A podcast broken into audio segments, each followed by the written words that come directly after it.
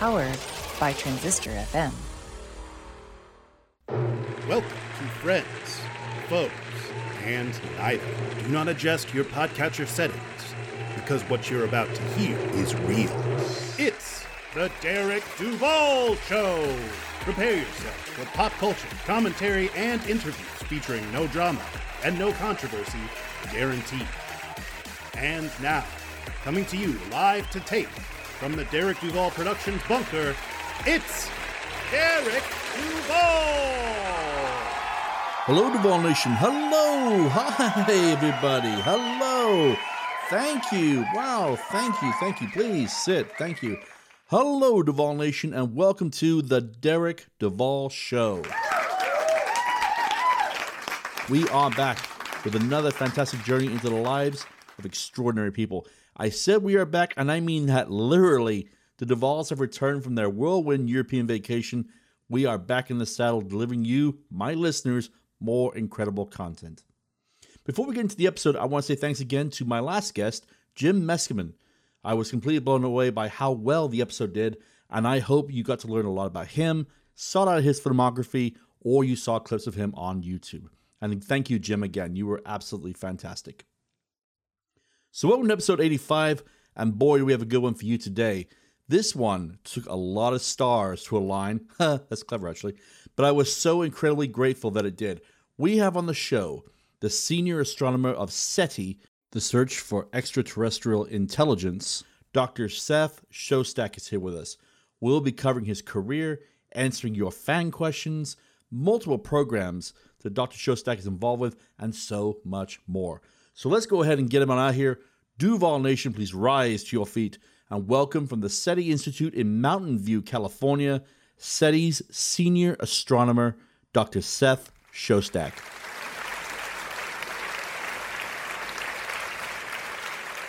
Dr. Shostak, welcome to the Derek Duval Show. How has the weather been out by you today? It's very windy here. Half the neighborhood has been blown into the next county. Huh. Wow, that is windy.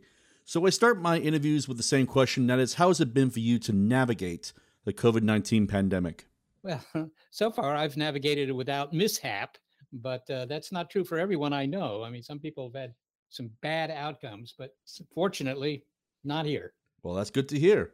So it's always fun to start at the beginning. What was it like growing up in Arlington County, Virginia?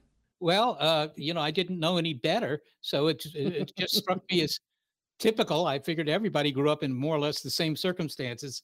Looking back on it now, I realize that Arlington is actually a kind of a very uh, unusual place, a very special place. It was all federal government employees. Uh, everybody who lived in Arlington commuted to Washington. They all worked for the government. At what age did you decide to pursue a career in astronomy? Well, I wasn't, I'm not sure when I decided that, but it may have not been till I got into grad school. I was always interested in astronomy. I mean, I have to say that. I built a telescope at age 10, and, uh, you know, I was trying to make pictures of the moon, or uh, I wanted to make time lapse movies, eight millimeter movies of the moons of Jupiter going around it and stuff like that. I was always interested in astronomy, but I was interested in a lot of things. So it wasn't quite clear what I was going to do until I got to grad school. And then astronomy seemed a lot more interesting than uh, the other departments. Do you have any favorite memories from your time at Princeton? I think it was my interactions with my roommates. My roommates were, uh, they taught me more than the professors did, to be really honest. How long did it take you to get your PhD in astrophysics from Caltech? Uh, five, maybe six years. It was a little unclear because it was in a, it, it, split a year, something like that. The trouble was that after a while, it, it became too much fun to go to school there. so, we are going to be covering a lot of ground today. As I said earlier, I was super excited to speak to you and unlock your knowledge. Can we start with you explaining the concept behind the ultimate fate of the universe? Well, well, I don't know. I mean, I don't know who's selling it to you, Derek, but the ultimate fate of the universe is uh, simply, uh, you know, trying to predict what's going to happen for uh, to our cosmic home. Now, you know, I mean, it's difficult to predict what's going to happen to you tomorrow, let alone, you know, gazillions of years in the future. But fortunately, right. the latter is a somewhat easier question to answer because it only really depends on your knowledge of physics, and uh, because in the end, the physics, you know, determines what's going to happen to the universe, and eventually. Mm all the interesting things in the universe will be gone away. uh, the stars will all go out, and there won't be any sources of energy anymore. And uh, ultimately, everything is turned into a very thin, very dark, and extremely cold soup. But the uh, the universe keeps going. It isn't that it stops expanding. It uh, just keeps going on forever, not just for a long time, but forever. I would like to ask a question about that. As I read years and years ago that someone said that human beings do not have the mental power or capacity to grasp infinite space. As for the human brain, something has to have a beginning and an end. Do you subscribe to that thinking?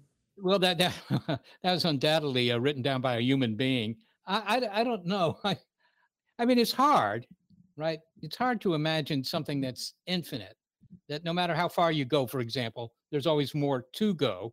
And you know, there are various analogies and metaphors and so forth to help with that. But in some sense, no, our brains are wired to uh, help us survive on the savannas of Africa. That's when our brains got wired up.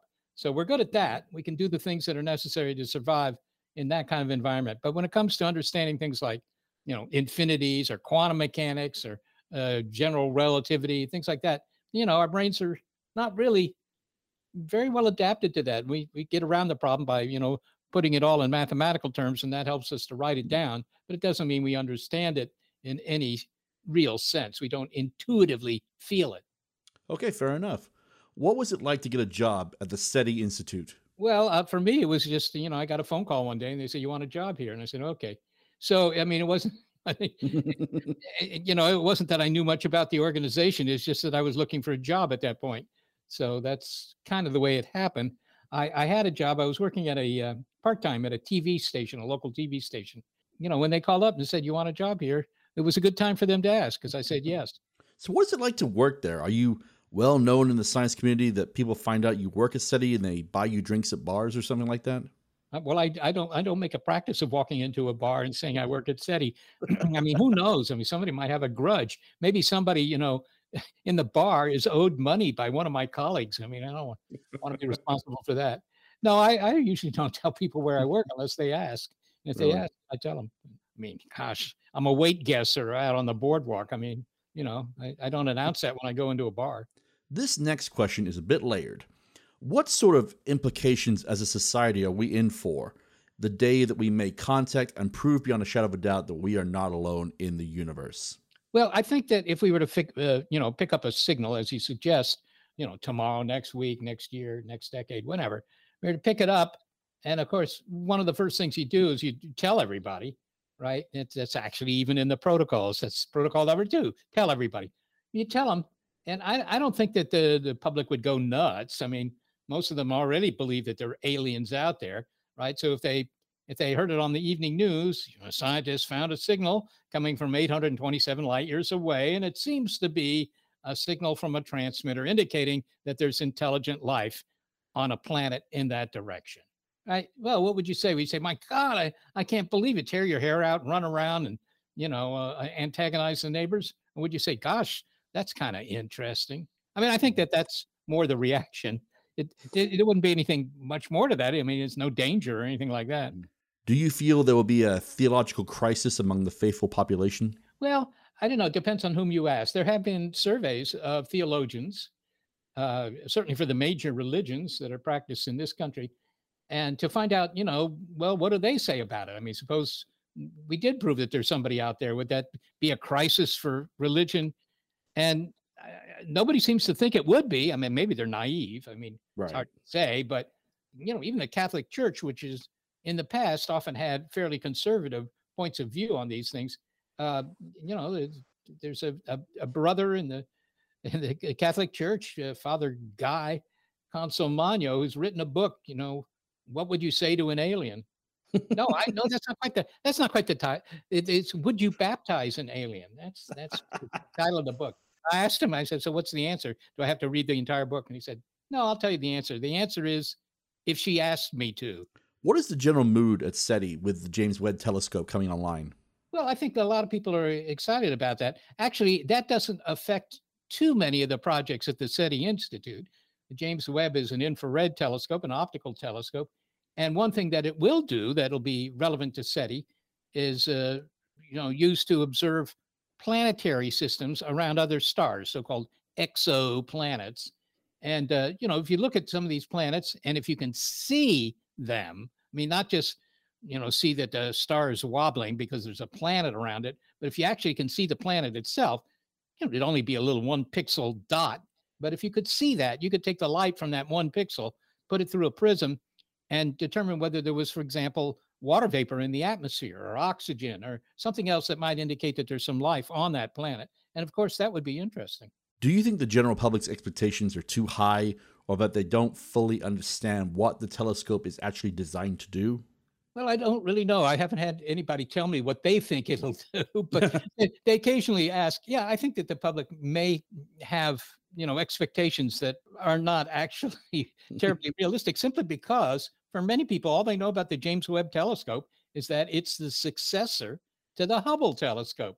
Right. So, you know, if they were impressed by all the photos made by the Hubble telescope, they figure James Webb is going to make really much more spectacular photos and maybe they'll be able to see you know continents or or forests or who knows what on some distant planet i mean mm-hmm. that's not true but you know they, they don't know what to expect i suppose so when i told my listeners that you were going to be on the show they sent in some fan questions to ask i chose the most intelligent of them and if it's okay i have a few fun ones to ask you the first one again is a fun one how much reverence do astronomers have for the book and the film contact reverence yeah, they're down on their knees and beginning to pray.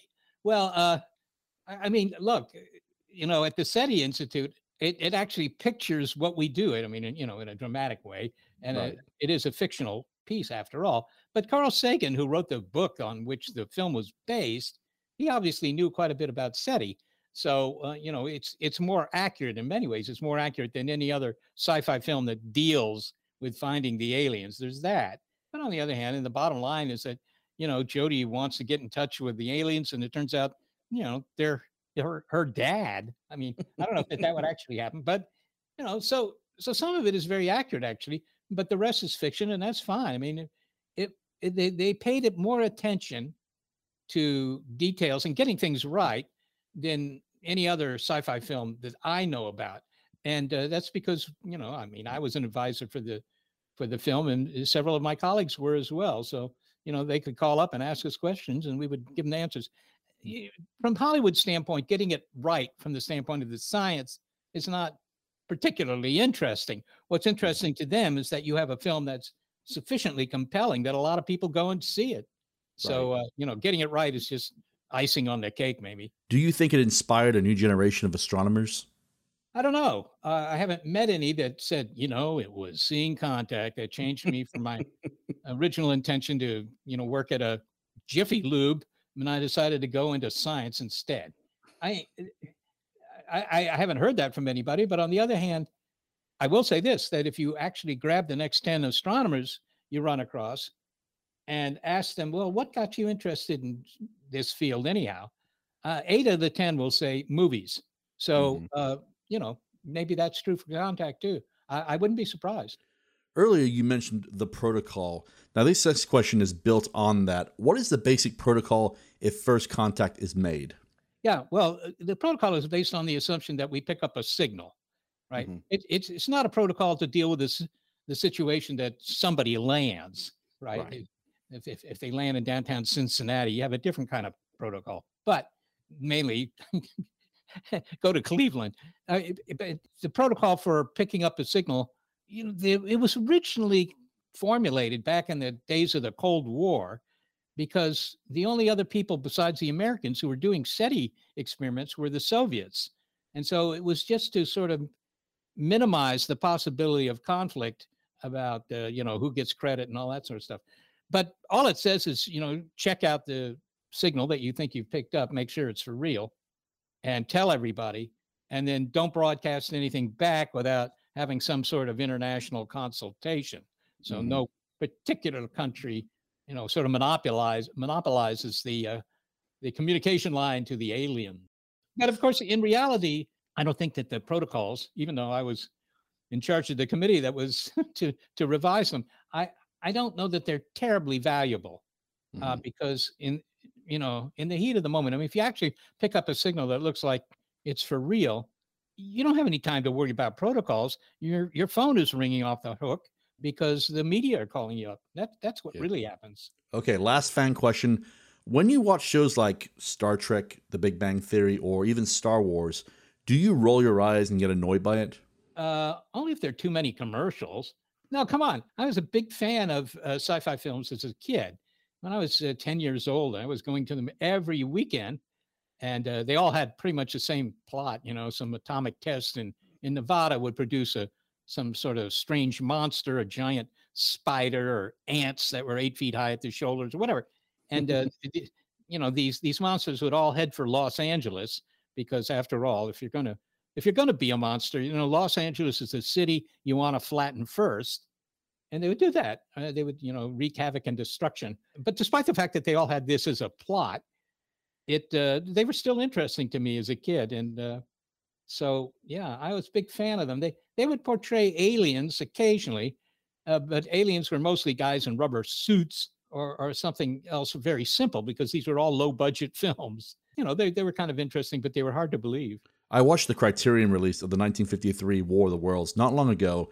Man, does it hold up well. That that's a good one. That was made by George Pal, P A L. Yeah, he was a, a puppeteer actually from Hungary, and he came to Hollywood and he made his way with special effects. Hmm. And uh, you know, he he was flying the the Martians through the streets of Los Angeles on wires, but of course they had to frame by frame uh, take out all the uh, wires with a paintbrush.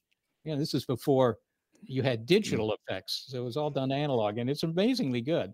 I, and that's still it was so much better than the remake, which is a shame. The the Mhm. remake had, uh, I, I guess that was, Yeah. yeah, that that was disappointing, which was a shame because it's such a good story. I just mentioned that Criterion that had the War of the Worlds. They did a complete 4K digital remaster, took out the wires, updated the audio. It was absolutely incredible. Well, maybe I should try and see that. I, as I say, you know, I've I've watched the original many times. As you say, it really holds up because I think part of it is that George Pal was smart enough not to show the Martians, you know, the guys that were inside those spacecraft that they Mm. brought to Earth, not to show them until well into the film to Right. keep up the suspense. You know, as soon as you see the monster, you kind of say, "Oh well, it's not so bad." I mean, my next door neighbor was uglier than that thing. I want to talk briefly about 1 slash 2017U1 or Oumuamua. What was the buzz around the scientific community when it was discovered and its bizarre activity when it was being tracked? Well, uh, Oumuamua was picked up uh, by one of the telescopes in uh, Arizona. No, it wasn't. It was picked up by a telescope in Hawaii. That's why it has that Hawaiian name, Muamua. You- you know, all you saw was a dot, but that dot moved from night to night. In other words, it was something moving relatively quickly because it's nearby. It seems to move rather quickly. And it was given this Hawaiian name, Oumuamua, which means pathfinder or something like that.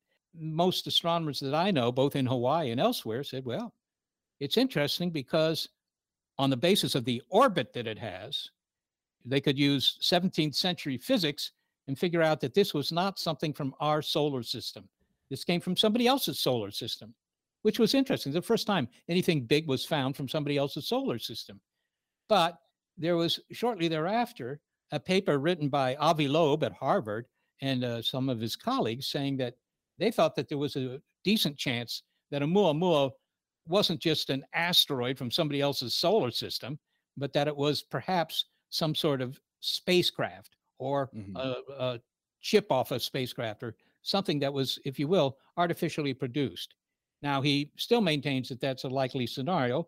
You know, not not many people agree actually, particularly people who study asteroids. They say, look, it's an asteroid, but that isn't very interesting. More interesting would be if it weren't an asteroid, but it has the colors of an asteroid. It has, you know, it's this reddish color, and that's kind of what you expect from an asteroid.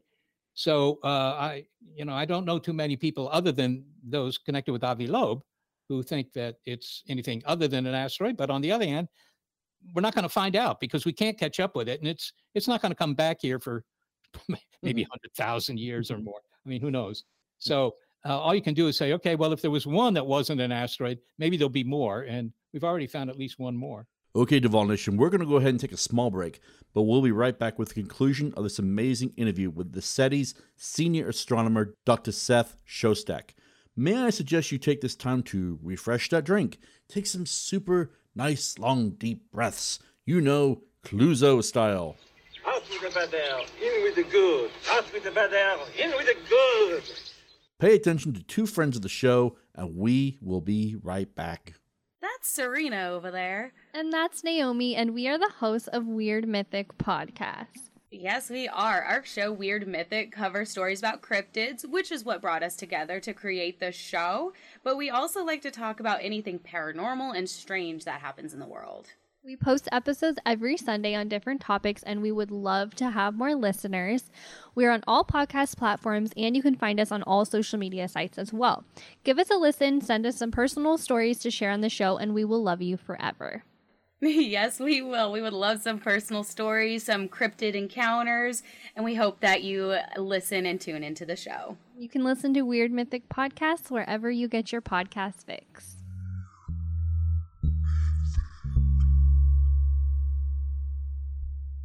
In today's story, Elena tried taking a magic potion which she thought would help her. Well, she found out there aren't any magic potions. And you know what? There aren't any magic drugs either.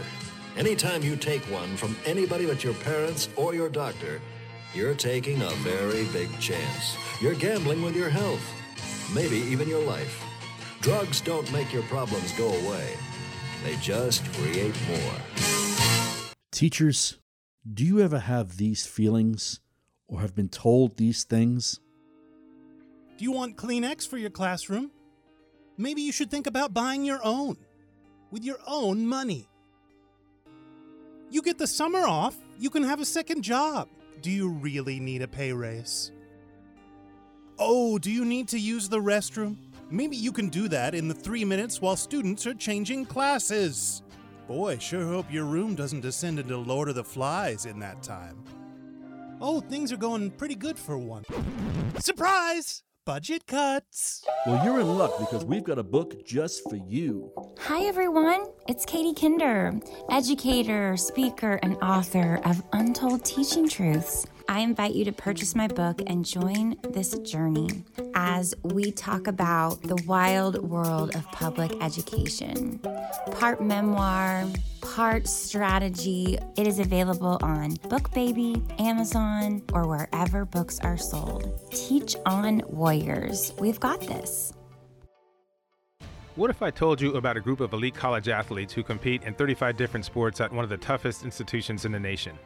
For them, it's not about name, image, and licensing or any other kind of major endorsement deal. Because at the end of the day, their ultimate goal is to serve their country. This is Carl Darden. I'm the host of Navy Sports Central, and I'm talking about the athletes who attend the United States Naval Academy. These young men and women represent the best our country has to offer. They compete at a high level on both the national and world stage, and their stories have mostly gone untold. I'm here to change all of that. So please, join me, Carl Darden, on Navy Sports Central, wherever you get your podcast to learn more about these incredible athletes and our nation's future leaders. Janae Sergio, arriving. Hello, everyone. This is Janae Sergio, life coach, combat veteran, and best selling author. I invite you to purchase my new book, Perfectly Flawed A Veteran's Journey from Homeless to Hero. In these pages, you will learn about the lowest struggles of my life to the absolute triumphs that have made me the strong woman I am today. Follow along as I talk about homelessness, my naval role in Operation Enduring Freedom, navigating insurmountable odds, and how I dealt with and overcame them. You can find Perfectly Flawed on Amazon, Barnes & Noble, or wherever books are sold. Welcome back to episode 85 of the Derek Duval Show. Let's get right back into it with the conclusion of our interview with the senior astronomer of the SETI Institute, Dr. Seth Shostak. With the way science is continuously evolving, in your professional opinion, when do you think man will set foot on Mars? Man will step foot on Mars? Well, you Yeah. could do it. eh, You could do it in, in, in fewer than five years if you really wanted to, but you have to write a bigger check. If you if you want to do it, you know, sort of methodically, and that's sort of sort of NASA's approach. Maybe not Elon Musk's, but that's NASA's Right. because they don't want to kill people. You know, then it might. I mean, he, Elon Musk says it'll be done within a handful of years. I don't even remember his latest uh, projection, but Right. you know, it, it, not as long as a decade, that's for sure. Mhm. And the real problem is going there. If you if you were willing to find somebody who just wants to go one way, Right. you know, we could have him there in seven months. right? but, but if you want somebody who who gets a round trip ticket, then it takes longer because now you got to take enough hardware with you to you know bring bring the human back. You have Mhm. got to make some fuel on the surface of Mars. I mean, it becomes much harder if they if they require a round a round trip. I mean, if it were national priority, if you know we knew that if we didn't do this, somebody else was going to do it. Like another Cold War space race. Yeah, if it was a space race kind of circumstance, Yeah. everything would be sped up, of course. Yeah, it would be fun to go to Mars. I mean, uh, there, there, there are things to see on Mars. Can you tell my listeners about Big Picture Science? Sure. Big Picture Science is a uh, weekly science radio show and podcast that uh, we put together at the SETI Institute. I put it together with a couple of folks. Uh, Molly Bentley is a co-host, and uh, she was a reporter a long time for a long time for the BBC. And then there are other people who've worked in radio too. I'm the only one that hasn't worked in radio actually. but, we pick a we pick a topic, you know, that we think is of interest to more than just us, and uh, you know, it's not like some radio shows in science. They they go from topic to topic, and we don't do that. We try and just do one topic, but we'll have three interviews with people, and and talk about things. And uh, you know, being capable of making a one hour show every week during COVID hasn't been easy because we can't get into our studio, which will be set up in our new uh, rental space. So we have to do it from home. And it's rather difficult actually to have good audio quality for everything when you're working from home. That's hard. But anyhow. Mhm. You also host Skeptic Check, which debunks certain ideas such as astrology and UFOs. Can you please tell my listeners more about it? Yeah, well, we found that uh, on the order of once a month, we wanted to do a show that attacked such things as, uh, you know, Bigfoot, right, or ghosts, or UFOs, aliens come to Earth to abduct people, stuff like that. Stuff that we consider okay, this is pseudoscience, or that you know vaccines cause autism, stuff like that. So we once a month we would do a show, and we still do actually, that uh, takes some, if you will, some some belief by the public. I, I don't know if I should call it a belief, but it usually is. Uh, we're doing one this next week about Dr. Oz. Dr. Oz is a very accomplished uh, physician, but some things he says are a little bit questionable. so so we're we're looking into that, you know, just to see well, you know, what can you believe, what can you not believe, and does it really matter what he says? Uh, those kinds of things. What is the one theory about extraterrestrial life that exists that you claim to be complete, you know, BS? Well, probably that it's visiting Earth. I think that that is indeed cleanser for pigs.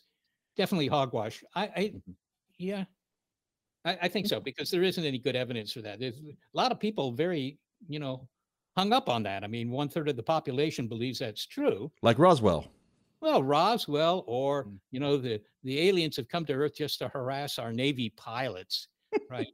and it, it, you know, okay, maybe they've done that, but that's you, you, you got to have evidence that's certainly a lot better than anything we've seen so far. Right. Uh, and I, it would surprise me if they did that because, you know, I mean, this is a long way to come just to terrorize some top guns in the Navy. And that leads us into my next question. And I had myself had to do some reading on Google on this one. For those who have never heard it, can you please explain the Committee for Skeptical Inquiry, which you are indeed a fellow for? Yeah, I, I am. They they don't ask much of me, but they don't even ask me to pay my my subscription fee for the magazine.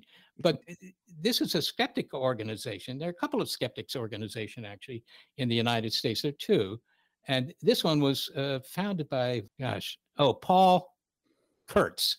I think I got the name right, Paul Kurtz. But also with the amazing Randi, right? Randi was a mentalist, a magician, a performer, but he did, you know, mental trips, uh, tricks uh, in the sense that he would ask you to think of a number and then write it down and, you know, stuff it in a cigarette box or something like that. And, you know, he'd pull it out of his out of his left ear and read it. And is that the number? And sure enough, that kind of thing. But at some point, he got interested in the fact that, you know, his his act was in a way too good because a lot of people said, "My God, this guy's he's a miracle worker that he can do this, right?" And he would say to them in, you know, sort of backhanded way through interviews, he'd say, "Well, actually, you know, I'm a magician. This is all an illusion. I'm not really able to read your mind, that kind of thing." But people didn't believe him. They they thought that you know he could. And uh, as a consequence, he he got into the whole sort of, if you will, debunking biz. Uh, and he had a one million dollar bet for anybody who wanted to take him up on it. If say they could, you know, actually perform any of these things, uh, these talents that were attributed to him, uh, you know, to, to see if they really were in some ways miracle workers. Could they really do remote viewing? Could they, you know, prove it some way? So he, he he's unfortunately he died about a year ago, but uh, he he was really very very good. So he started these uh, the, the, this organization, and they get together for meetings, and they have a magazine, and you know they investigate things like haunted houses or whatever, Mhm. and uh, you know it's it's great, except that I I don't know that it's reduced the belief in pseudoscience in the country at all, because the people who you know want to believe in pseudoscience, they're not dissuaded by the fact that you know the amazing Randi says it's all bogus. eh, They're going to believe it anyhow. So in a way, you know, they're just sort of amusing themselves. I hope not, but I, I have the feeling that's true. I mean, you could take something like vaccines cause autism, right? There's no medical evidence for that at all. But there are people who, you know, insist on believing it. Yeah. And you could say, well, that's not so good because, you know, they might not get their kids vaccinated and that could lead to un- untoward consequences. But if uh, people want to believe it, I mean, it's hard to, hard to talk them out of it. You mentioned building telescopes. Now, we had last year Star Trek actor and astronomy enthusiast Tim Russ on the show. He was talking about the evolution of telescopes that can be purchased by the average person. How impressed are you with how far telescopes have come?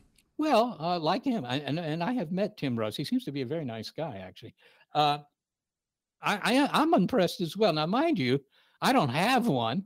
Right? It's not, not a whole lot of point here. I'm here in the San Francisco Bay Area, and uh, you can go out at night and you know you can see the moon and some of the b- planets, but you don't see much else. I mean, you never see the Milky Way here. The one time I ever saw the Milky Way from here in the Silicon Valley was uh, when there had been a big earthquake and uh, the power was knocked out to all the cities around the bay. then I could see the Milky Way. But uh, you know, so I'm not in a place that's really good for astronomical viewing. And uh, to be honest, I'm also a little afraid of it. If I bought myself a good telescope, right, I, I would want to use it. And so you have to schlep it, you know, somewhere dark, know, throw it in Mhm. the back of your car and take it somewhere and set it up. It might be cold and all that. And I thought, uh, maybe I'll just go online and look at these uh, galaxies online. But uh, but they are incredible. In fact, I I went to uh, some guy's house in the Central Valley of California, uh, down near Fresno, I think is where he was. He was a, a pediatrician. He was a you know a doctor for kids, and I, I guess that that's a well-paying job because he had several hobbies that were really expensive.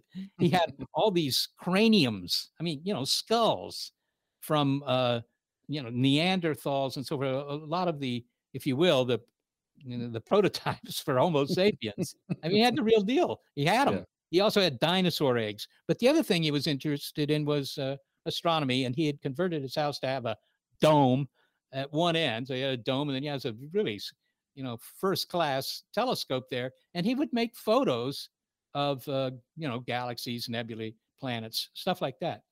Now, as I say, I my PhD involved studying galaxies, so I had some photos that were made on Mount Palomar of these galaxies.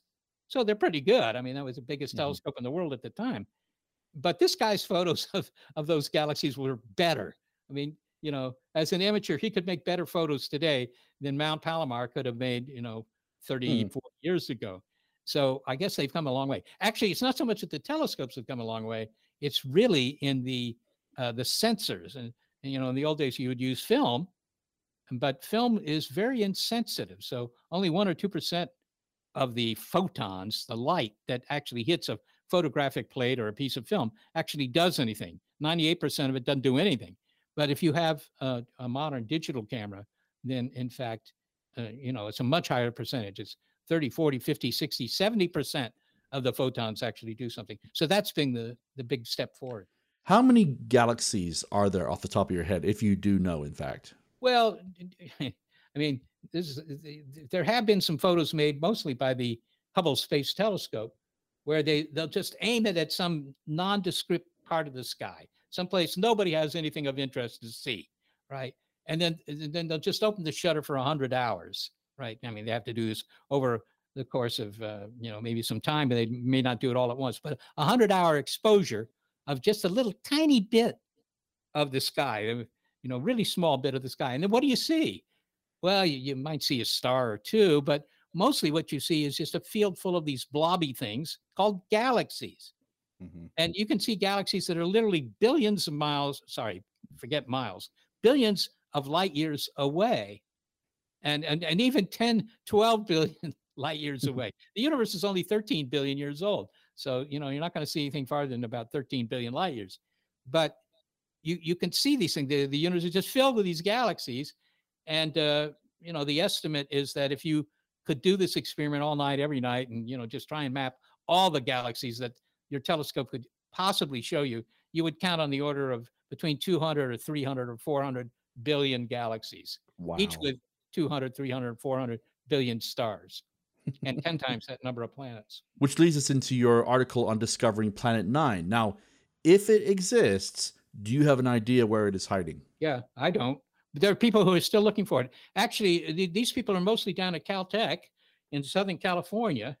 They, you know, they were looking for it a couple of years ago already, and they didn't find it then, and they haven't found it since, even though they thought they would find it within six months. So the hmm. question is, do they just keep looking until they find it, or is there something wrong here? You know, the assumption is that this planet nine, I mean, there've been lots of planet nines in history, Right. but that this planet nine is pulling on some of the other members of the outer solar system, you know, asteroids and so forth that are out there and perturbing their orbits. And on that basis, you can sort of get an idea of where this planet nine might be. It might be as large as the Earth, right? It could be a relatively big planet, but they haven't found it yet. And believe me, they they've been looking. So I don't know. Um, you know, you may have a great name for it, but it's premature. If indeed SETI does make contact, you'll all go down in history with the likes of Lindbergh or Armstrong. This is this is a silly question, but do you all have your Nobel Prize speeches ready to go? Well, I do. I have it right here, and I was just about to translate it into Bosnia Herzegovinian dialect. Actually, no, yeah, we'll go down in history like Al Capone. You mean? I yeah. Yeah. Well, I mean, obviously, the first group of people, and it probably will be a group of people, to find a signal that proves that there's cosmic company out there. They they will go down in the history books. I think that's fair to say. As we begin to wind down this interview, what would be the best way for my listeners to follow your adventures and your research online? Well, they shouldn't follow; they should lead.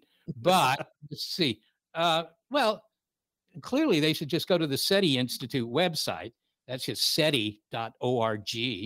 Right? It's a nonprofit organization, just SETI.org, and they'll find lots of stuff about the sort of work that is done at the SETI Institute. The other thing is you've obviously noticed because you've mentioned a couple of my articles. I write fairly frequently for uh, various publications, including NBC Online and some other things. So they, they can do that. And I have a couple of books out there. So they, they can do that or just have them go online and look up big picture science and uh, tune in and then, uh, you know, send abusive letters to the show complaining about the puns. I end my interviews with my favorite question, and this might hit differently based on your profession. Uh, the question is if the entire planet was listening to this broadcast, what would be the one thing you want to say to the people of Earth? attention earth what you do with your own planet is well I, what i say to earth I, I i don't have anything terribly profound to say to earth except and i do say this to young people you know they are very privileged not just because you know they live in a in a in a world where there are a lot of possibilities that didn't exist even 100 years ago. But the other thing is that they're also privileged in the sense that i think we're going to find some evidence that there's you know other life not just life but intelligent life out there. And no previous generation could have done that right? So mm-hmm. they're the members of the first generation that could actually prove that aliens are not just a feature of the you know the the weekend on tv or in the movies but that they are actually a feature of the cosmos Dr. Shostak, thank you ever, ever so much for taking the time out of your absolutely incredibly busy schedule to talk with me and my listeners. This one goes in the Hall of Fame for me. The absolute pleasure to speak with you. well thanks derek and get in touch again Thank you again. And just like that, Duval Nation, we come to the end of episode 85. I want to thank the incredible Dr. Seth Shostak for being so gracious with his time. Please go online, check out all the good work he is doing. And like I mentioned in the intro, I was so glad that he and I were able to get together to talk. What a great interview. Like I mentioned as well in the intro, I have returned with Mrs. Duval from seeing all of my family in South Wales. Plus, to celebrate our 10th wedding anniversary, her and I went to Rome, Italy for three days. We got to see the Parthenon, the Colosseum, walk around the Vatican, so much more. I have posted some photos with many more to come over on my Instagram page at Derek Duval Show, so be sure to head there to see some great photographs. I have a photography bug, so I always like to produce high quality pictures. So if you see it, I guarantee you're going to be impressed. Have you had a chance to check out our store on TeePublic? We have everything from magnets, stickers, and mugs. Plus, we have a carefully curated collection of t shirts put together by myself and Mrs. Duval. So be sure to go to our website, DerekDuvalShow.com, look on the banner on the left that says merch, click that, and you'll be taken to our store on TeePublic. And like I always say, I want to thank TeePublic for being such great partners. September is Suicide Prevention Month. As someone who has struggled with mental health in the past, I encourage everyone who might be going through a significant mental health crisis to reach out to a family member, a friend, a trusted doctor, or if that's your thing, a religious leader, and have them help you get the immediate attention and help that you require. You can also contact the 988 Suicide and Crisis Hotline. But please remember that suicide is a permanent solution to a very temporary problem. So, on behalf of the entire team here at the Derek Duval Show, I want to say to each and every one of you listening be safe, be kind, and try to make a small monetary donation to your local animal shelter or rescue group. You'll be amazed at how far such a generous donation can go. Nos da, God bless, and see you next time, Planet Earth. This has been a recording of The Derek Duval Show, and we thank you for listening. Please go to our website, derekduvalshow.com, to explore past episodes and find links to purchase merchandise. Please subscribe to our social media channels on Twitter, Instagram, and Facebook at Derek Duval Show.